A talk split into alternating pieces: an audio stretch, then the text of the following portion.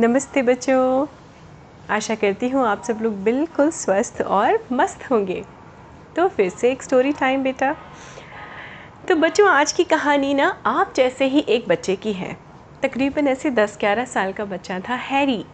और हैरी अपने mummy papa के साथ गोवा पे, गोवा गया था वेकेशन में। गोवा तो आप सब लोग जानते हैं बच्चों। गोवा का नाम लेते ही क्या सबसे पहले दिमाग में क्या आता है? सबसे पहले आप क्या विजुलाइज करते हैं? बड़ा सा बीच है ना? चारों तरफ़ सिर्फ़ समुंदर ही समुंदर, है ना?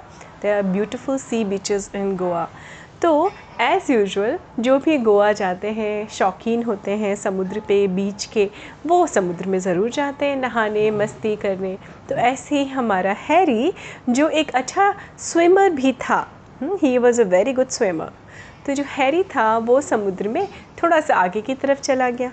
उसकी मम्मा ने बोला भी कि, अरे, हैरी, ज़रा ध्यान से देखो बेटा, संभाल के। ये हमारे पूल नहीं है, स्विमिंग पूल है, ये समुद्र है। ध्यान से ध्यान से। हैरी ने क्या कहा? हैरी ने कहा, अरे, मम्मा, डोंट वरी, मुझे स्विमिंग आती है। ऐसा कहते कहते वो काफ़ी आगे चला गया। थोड़ा सा आगे चला गया और उसको पता ही नहीं चला, बच्चों, आपको पता है समुद्र का वो एरिया एक मैजिकल जोन था।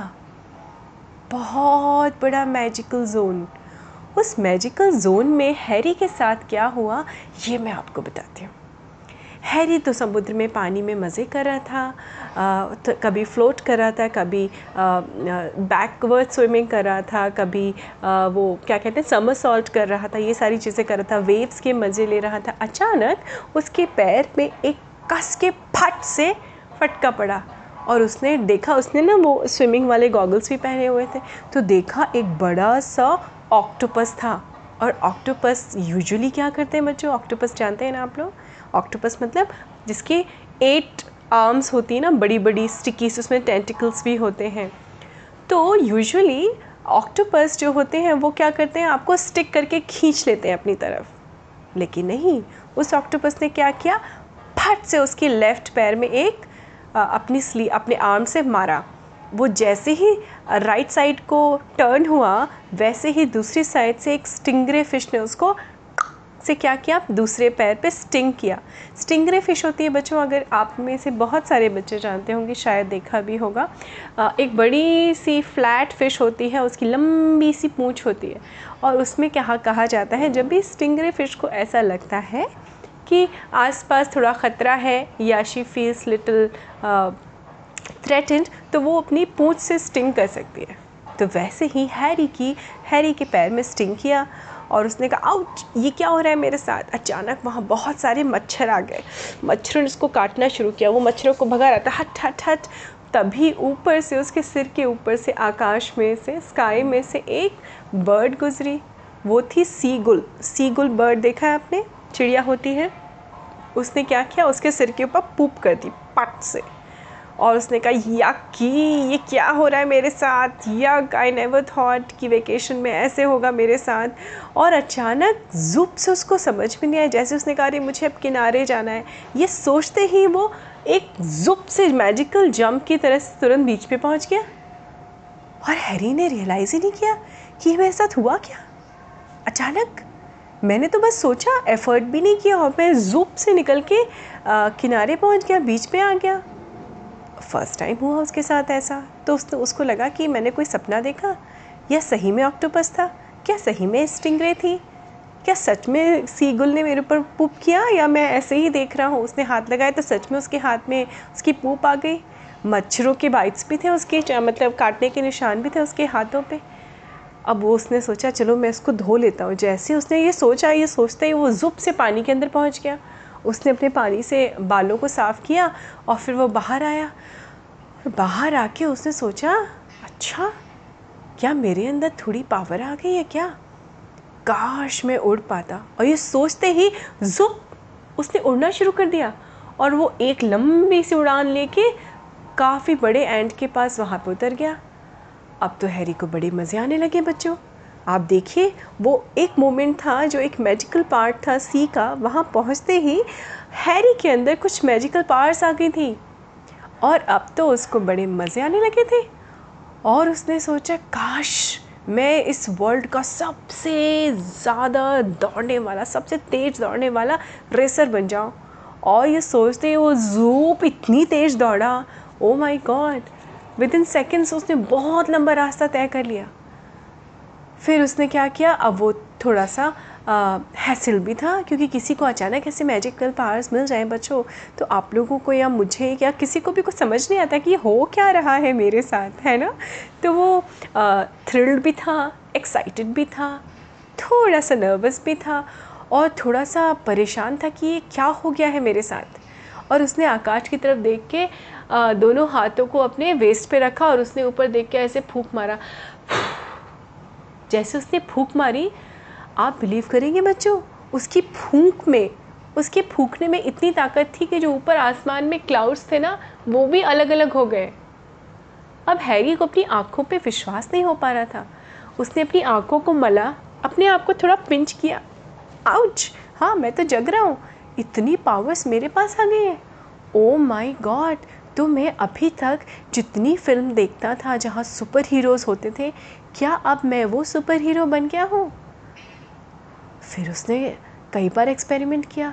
फिर उसने सोचा, आप आसमान में उसने देखा, कुछ पक्षी उड़ के जा रहे थे और उसने सोचा, काश मैं इनसे तेज़ भागूँ।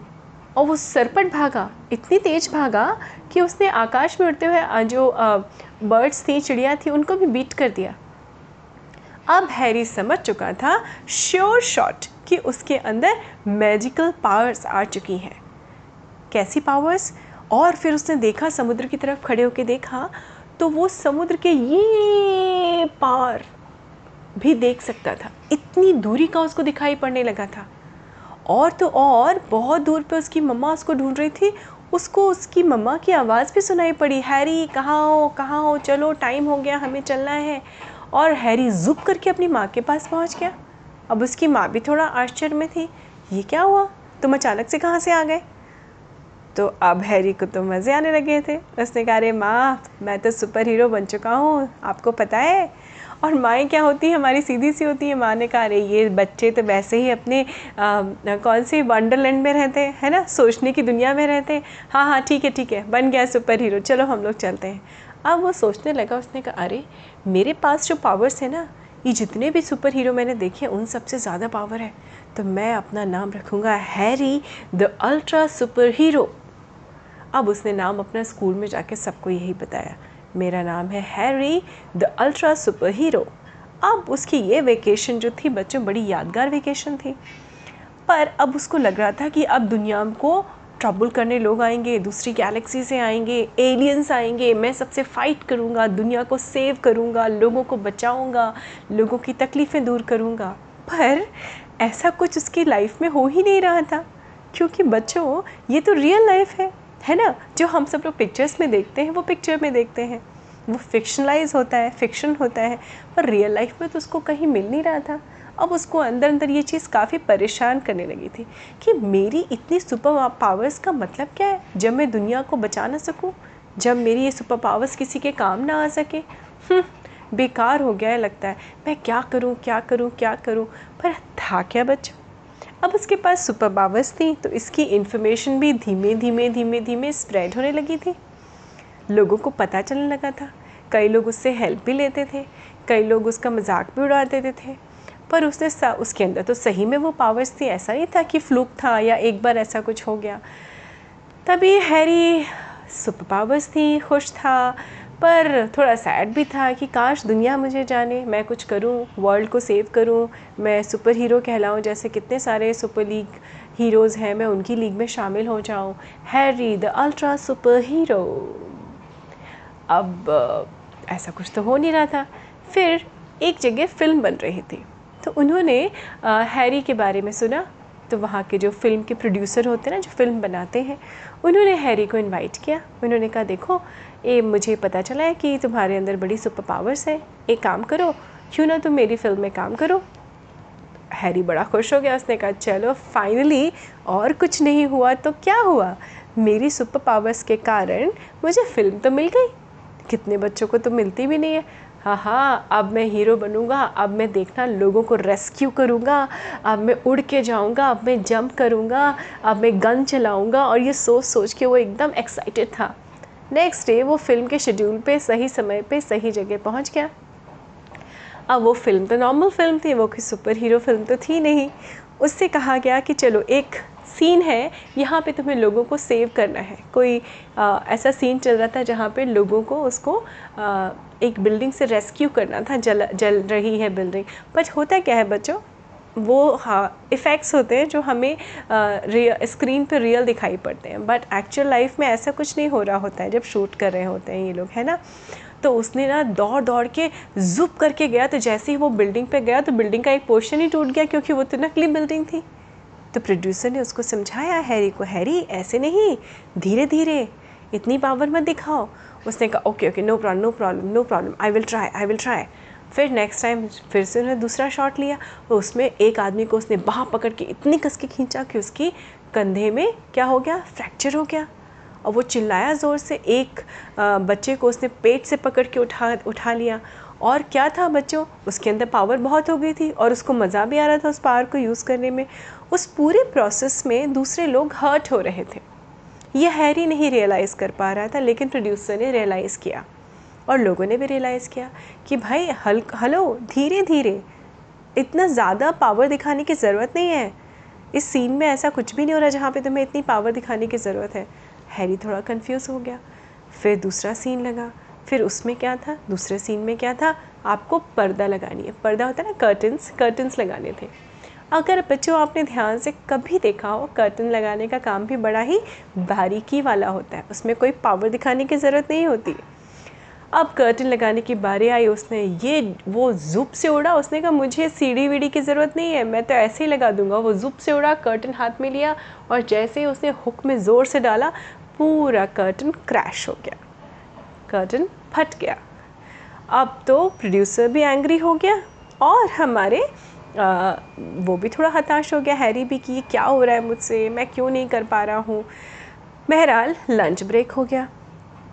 और लंच ब्रेक से आ, के थोड़ा सा पहले ही एक्चुअली एक सीन था जिसमें उसको बैठ के तब प्रोड्यूसर थोड़ा परेशान हो गए। उन्होंने कहा अच्छा ठीक है अब हम दूसरा सीन करेंगे जिसमें आप बैठे हो और आपका एक दोस्त बैठा है आपसे बातें कर रहा है।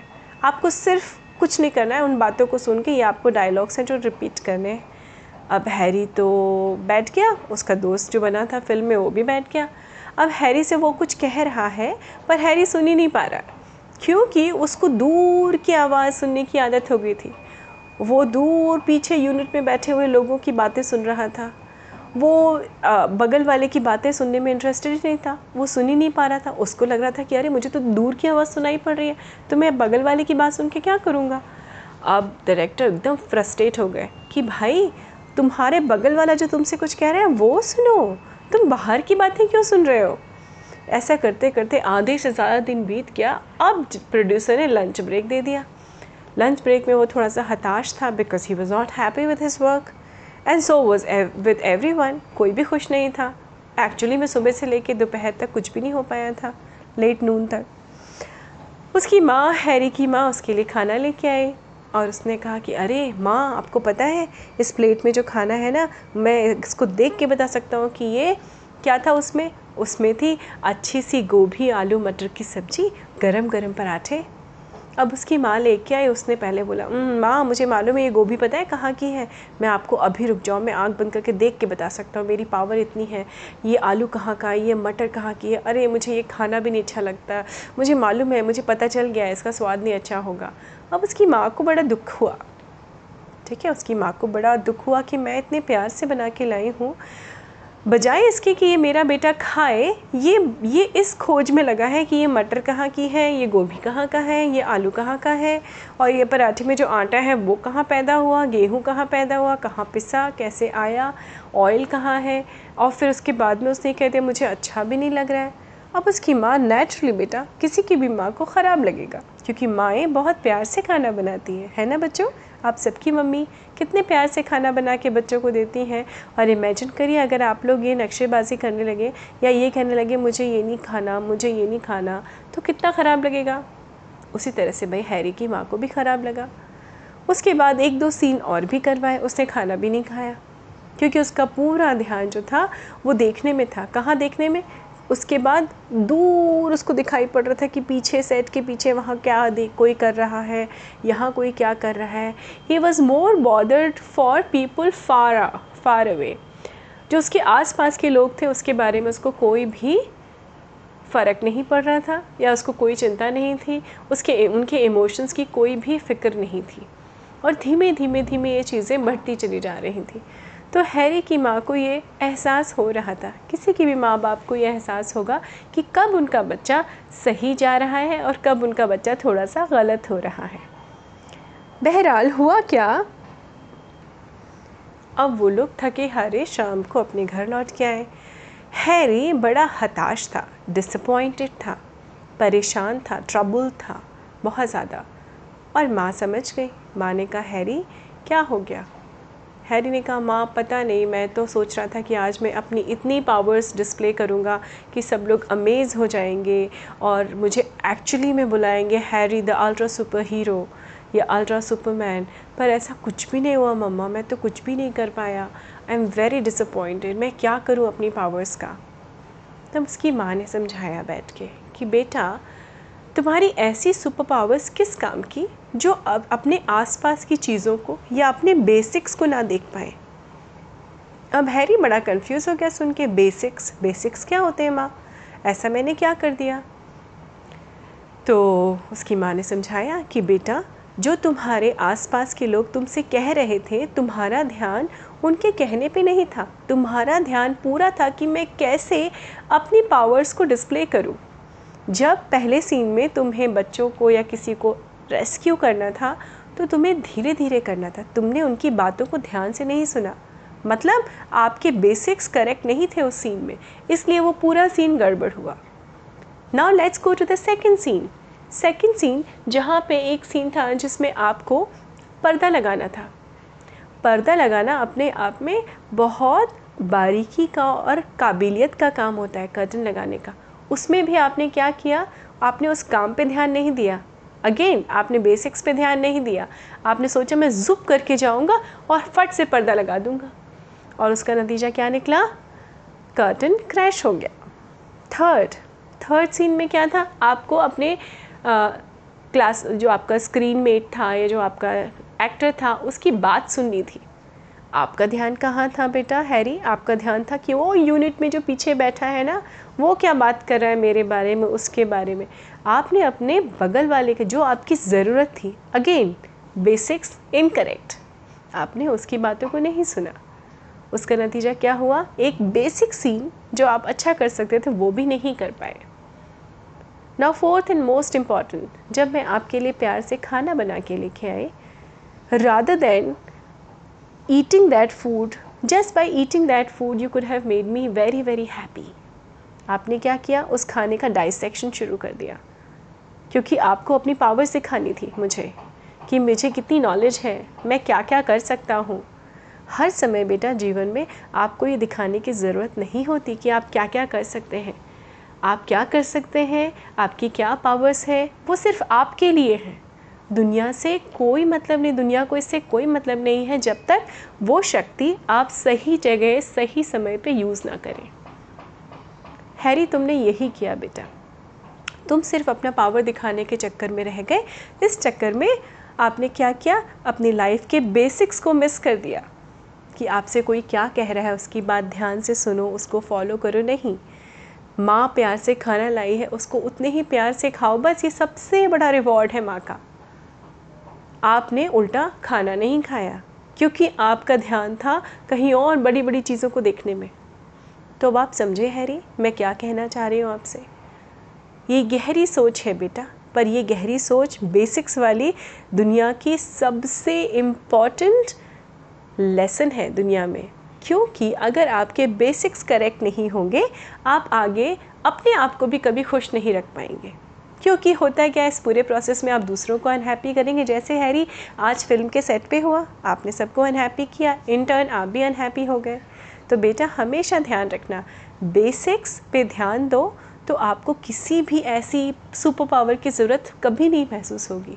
आप अपने आप में ही बहुत बड़े सुपर हीरो होंगे, अपने लिए, अपने अपनों के लिए, अपने परिवार के लिए।